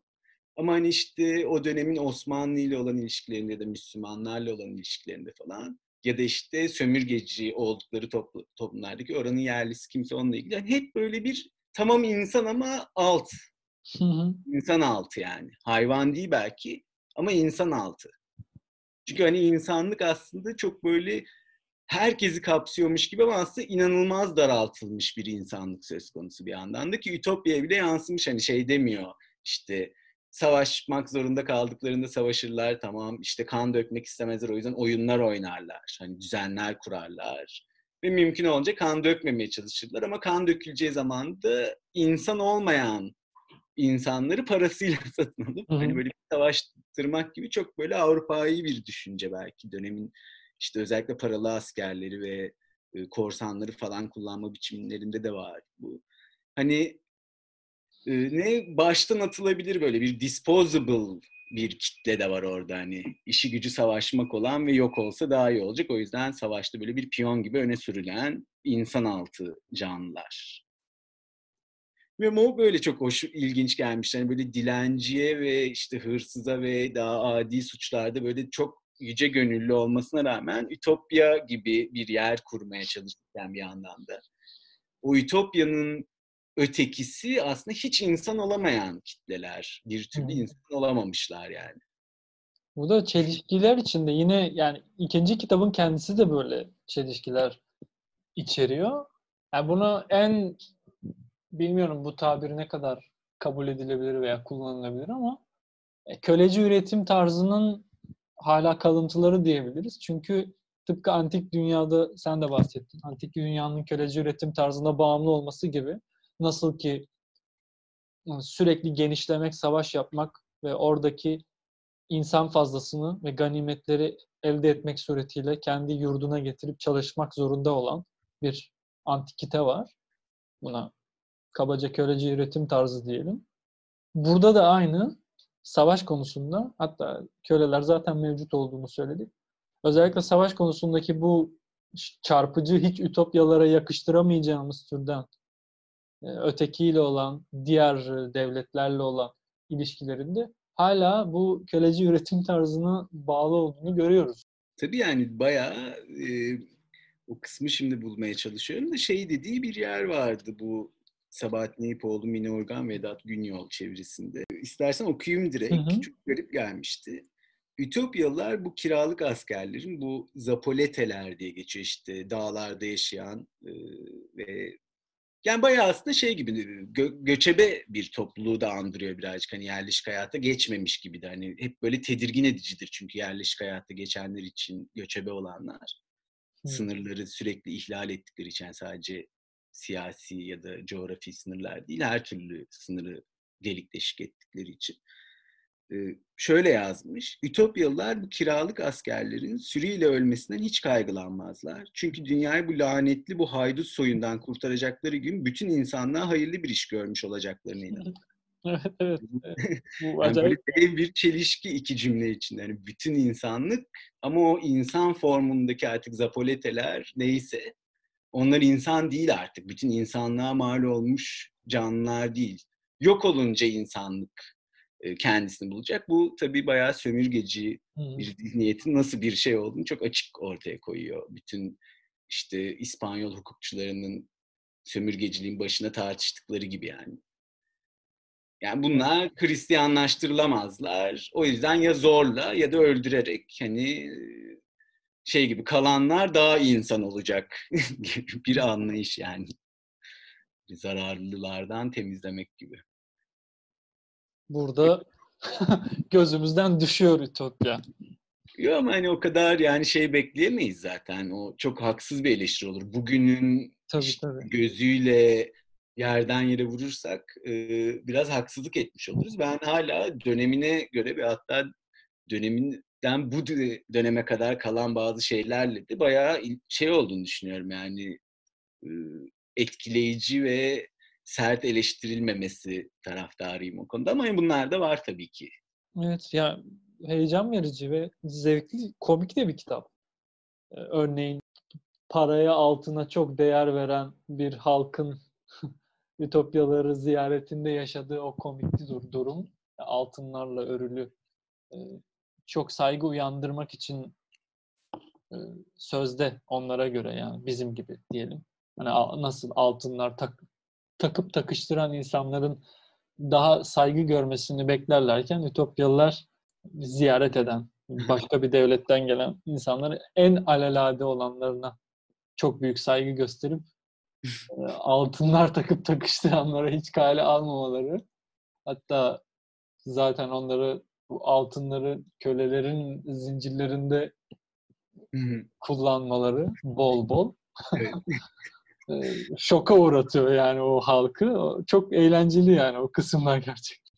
Ha, yani belki şey falan da da bence çok ilginç bir olay. Ee, bu yasa mevzusu yani bir toplumda ne kadar yasa olduğu hmm, evet. ilişkilendirme olayı. Yani bir sürü metinde vardır bu felsefe metninde ya da işte hukuk metinlerinde o dönemin. Hani hukuku gelişmiş yani bir sürü yasası olan ve o yasaların yorumlarınınla ilgili işte bu belki ne hukuk felsefesi diyebileceğimiz işte jurisprudence alanında işte yazılmış şeylerdi. Hani böyle bir kitaplar olması ama işte bir yandan da gerçekten az yasa varsa mı daha adil bir dünyadır? Yoksa gerçekten her şeyin yasalaştığı ve ya da işte bununla ilgili belli düzenlemelerin yapıldığı. Mesela oradaki tutumu falan da çok hoşuma gitti benim. Evet. Oralar hep böyle antikite referanslı şeyler sanırım birazcık da hani e, yasa yorumunda az yasa varsa sanki daha adil olunacağına dair e, evet. Anlayış.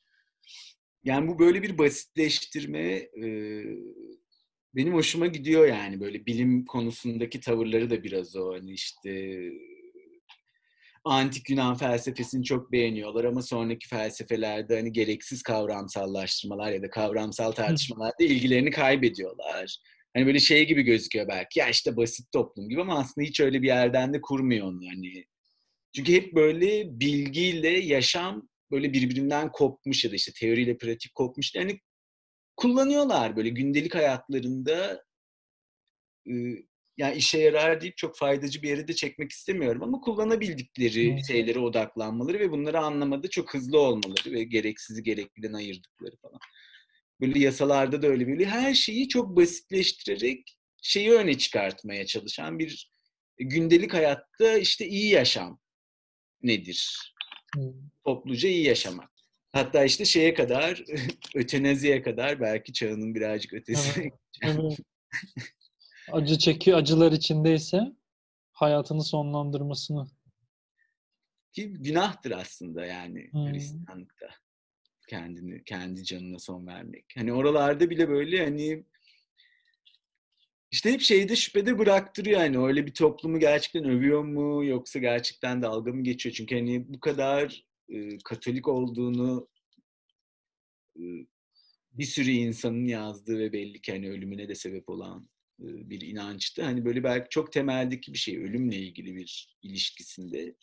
Hani bunu söylemesi bunun çok aslında saygın karşılanması da toplum tarafından. Hmm. Gelmişti ötenezi. Yani bilmiyorum şeyine bakmadım ama büyük ihtimalle e, burası tamamen şey e, ne derler e, sallıyorum diyeyim. Tahminimce e, EU kök şeyinden geliyordur.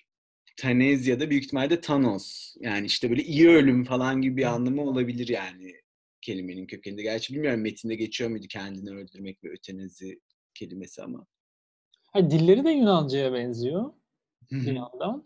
E, dediğin de çok doğru. Yani bu dipnotlarda Çiğdem Dönüşken'in dipnotlarında tümeller tartışmasından söz edildiğini ve Ütopyaların tabii ki bu tümeller tartışmasını bir burun kıvırdığını e, söylüyor. E şey gibi işte bu hep şey gibi ayırırlar. Çok böyle ayrımlarda genelde çok keyifli olmuyor ama hani işte böyle bir felsefede işte mantık, ahlak ve ne işte fizik diyebileceğimiz doğa felsefesi ayrımında böyle birazcık daha ahlak ve işte hani harbiden Sokrates'ten ya da işte Plat yani Platon'un Sokrates'inden başlayarak gelen böyle bir ahlak felsefesine, iyi yaşamaya odaklanmış yani işte ya da etiğe diyeyim daha doğrusu. Ahlak belki e, yanlış anlaşılıyor da olabilir modern toplum bugün toplumda da hani böyle bir şeyi var gibi yani. yani iyi nasıl yaşanır? Hani hep böyle kafadaki soru hani felsefede de ilgilendikleri o. Diğer bütün düzenlemelerde de sanki hani iyi yaşamak üzerine ve iyi yaşamak böyle felsefenin genelde şey olur. O anlamda belki biraz sosyolojik bir metin diye böyle biraz zaman çizgisinde dağıtabilirim hafif ama biraz ne denir işte tarih dışı bir şeyden iyi yaşamak hani antik Yunan felsefesinde birazcık bireysel bir şeyken yani kişiye kalmış bir fikirler ve pratikler dünyası. hani burada böyle bunun toplumsal olarak düşünülüyor olması bence çok ilginç. Yani işte kendi kendine yeten birimler oluşturulması konusunda. Thomas More'un Ütopyası'nın bugün değeri nedir diyebilirim. Ne düşünüyorsun? Yani benim aklıma şöyle bir olay geliyor. Gene yani şuradan alayım. Varsayalım ki e, Thomas More bunu bir felsefe metni ya da bir eleştiri, siyasi eleştiri metni olarak değil de şey olarak işte ondan bir kaçma yolu olarak bir kurguya dökmüş olduğunu varsayalım. Hani böyle bir gerçeklik varsayalım. Benim böyle bir gerçeklikte şeyi çok hoşuma gidiyor. Ee, yani bir eleştiri yaparken işte o demiştik ya işte böyle bir hukukçu ihtiyat şey ihtiyatlılığı belki. Aslında o kadar ilginç bir kapı açıyor ki yani belli bir eleştiri türüne. İşte benim aklıma şeyden gelmişti bu La Fontaine'in fab e, işte ne fabları, fabula yani işte Latince mesel ya da hikaye ya da işte neyse öykü diye çevrilebilecek. Yani o onun metinlerinde de böyle bu işte Ütopya okurken arada açtım okudum. Böyle şey orada da çok hoşuma gitti. Çünkü bir e, tilkinin aslanı eleştirmesi kimin kimi eleştirdiği belki hem çok belli değil ama bir yandan da çok belli oluyor. Yani böyle eleştirileri bir hikaye işte bir meselle anlatmak meselesi. Hmm. Benim hoşuma gidiyor. Bir sürü bence kendisinden sonra gelen felsefeciyi de etkilediğini de düşünüyorum bu açıdan. İşte orada da aklıma böyle şey geliyor ilk olarak. belki bir tragedya şeyidir, referansıdır bilmiyorum emin değilim yani o konuda ama işte Descartes'in maskeler takarak ilerliyor. Çünkü işte Galileocu savları söylemekten vazgeçtiği anda işte bu galiba optikle ilgili eserindeydi yanlış hatırlamıyorsam. Ee, işte Galileo yargılanınca vazgeçiyor yayınlamaktan ve şey gibi bir noktaya geliyor en sonunda işte ben maskeler takarak ilerlemek zorundayım. İşte aynı zamanda o belki işte kötü cini işte Tanrı aldatabilir mi sorusunu onu bir kötü cine yorumlaması. Hani böyle hani bir e, kurgulaştırarak eleştiri yapmaya da eleştiri yapılamaz yasak görünen yerlerde onu gerçeklikten koparak eleştiri yapmada çok gerçekten insani bir an. Yani bir söyleme yani işte sözünü esirgememe ama bir yandan da bir ihtiyatlılık, bir ölçülülük de var falan. Böyle çok insanca geliyor. Çok güzel geliyor. Şey gibi biraz e, belki çocuklukta olsaydı öyle eleştirdim. Hayır cesurca söylemelilerdi falan diye ama hayır öyle olmuyor işte. İnsan kendi yaşanınca onları birazcık fark ediyor şeyleri ne derler. Hani hem söylemen gerekiyor ama hem ihtiyatlı olman da gerektiği özellikle Türkiye gibi ülkelerde. Hı hı. Böyle çok bence cesaret verici sözünü söylemenin bir sürü yolunu sana açan çok güzel bir eser. Ve hani böyle işte o, o, o bu bütün muhabbeti o yüzden buraya çektim. Hani böyle bir işte belki kendisini aslana, tilkiye, işte kargaya konuşturmuyor. Olmayan bir yerdeki olmayan bir yeri gören, olmayan geveze bir karakteri konuşturuyor.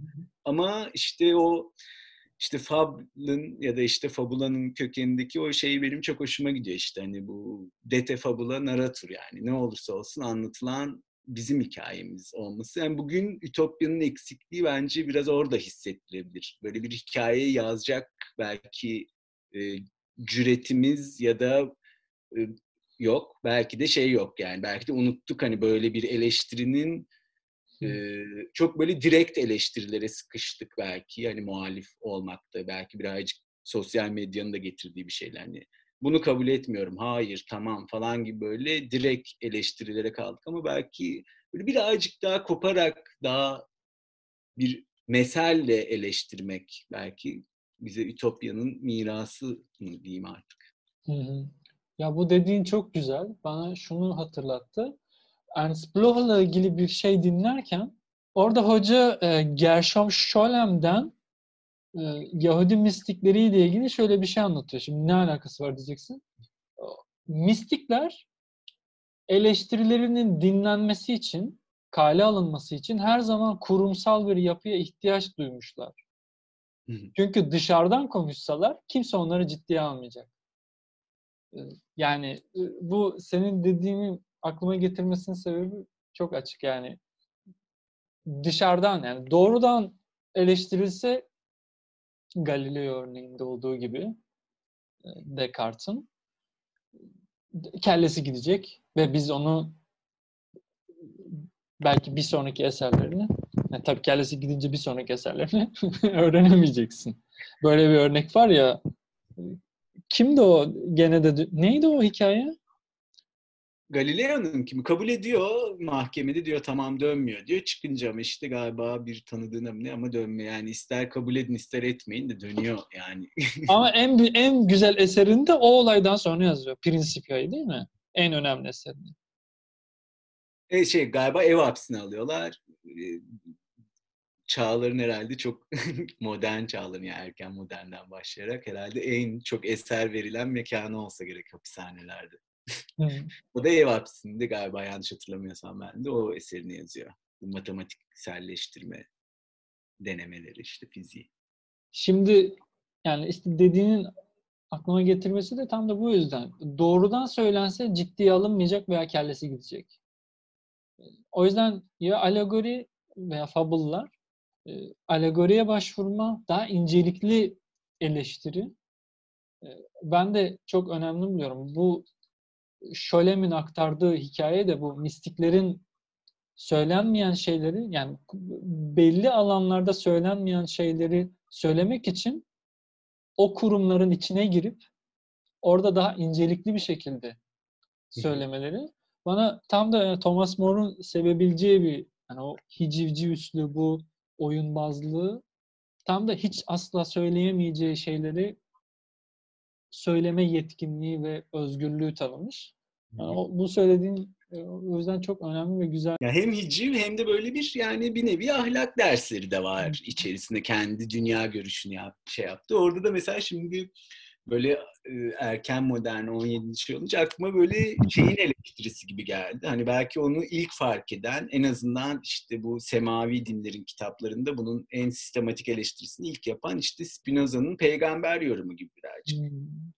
Hani böyle bir hayal gücüne dayalı diyordu. Hani aslında çok akılla işte ya da rasyonel düşünceyle bulmadıkları ama böyle bir tanrı sözü olduğu şeyleri mesellerle anlatmak. Yani yoksa kimse inanmaz alevden bir kılıç olduğunu ama onu hikayeleştirmek hani tamam hem devlet baskısı olduğunda bir eleştiri ama aynı zamanda bir akılda kalıcılık. Bunu da şeyden e, aklıma gelmişti onu unuttum. Bu La, La Fontaine işte o masallarında kendi yazdığı ön sözde onu anlatıyor. Çok ilginç. E, şey diyor ben size diyor Herodot gibi şeyi anlatsam diyor işte Kroisos işte bir yere saldırdı ve geri çekilirken ihtiyatsızdı ve işte kaybetti topraklarını gibi anlatsam bu çok uçucu bir şeydir aslında diyor. Ben size bunu bir aslanlı tilkinin hikayesi gibi anlattığımda aklınıza kalıyor. Önemli olan zaten o ahlaki işte damıtılmış özü belki yakalamak.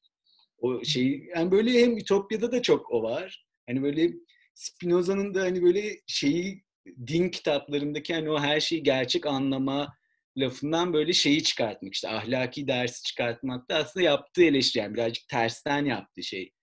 O zaman dini kitabı da böyle akıllı okuduğumda benim elime işte ne kalır diyor. Yardımseverlik, işte komşunu sev gibi mesellerden damıttığı bir şey kalıyor. Onun dışındakiler bir sürü farklı yazarın eklediği hayal gücüne dayalı, imgeleme dayalı daha doğrusu hayal gücü demeyeyim. Dayalı şeyler gibi. Hani böyle o kadar çok alanı etkilemiş ki yani işte o tabii Ütopya burada ilk değildir ama böyle en belki göz önünde olan ve bunu şey kastiyetiyle yapan yani olmayan bir yer kastiyetiyle yapan bunu böyle kasten yapan bir eserde bence çok güzel, etkileyici. Zaten hani bizim tabii gidip Ütopya etkileyici dememizin çok bir manası. Bilmiyorum 500 senedir herhalde dünyanın en çok okunan kitaplarından biridir. Ama böyle bilmiyorum bana etkileyici geldi bireysel kendi dünyamda yani bir daha okuduğumda gene etkilendim. Yani böyle şey olmadım okurken. Yani ha biliyorum biliyorum diye okumadım. Bayağı kaptırdım okumuşum yani hani öyle sürükleyip götürdü. evet evet ben de uzun zaman önce okumuştum. Şimdi tekrar bu vesileyle okudum. Gayet de mutlu oldum ve aslında önce önceki okumam okuma değilmiş dedim. Öylesine bir göz gezdirmeymiş. Böylesi daha iyi oldu. Evet, bizden bu kadar mı diyeyim o zaman? Bizden bu kadar diyelim. O zaman bir sonraki programda görüşmek üzere diyelim. Onur'a çok teşekkür ederim. Ben teşekkür ederim. Çok keyifliydi bence. Çok keyifliydi gerçekten. Hoşçakalın. Görüşmek üzere.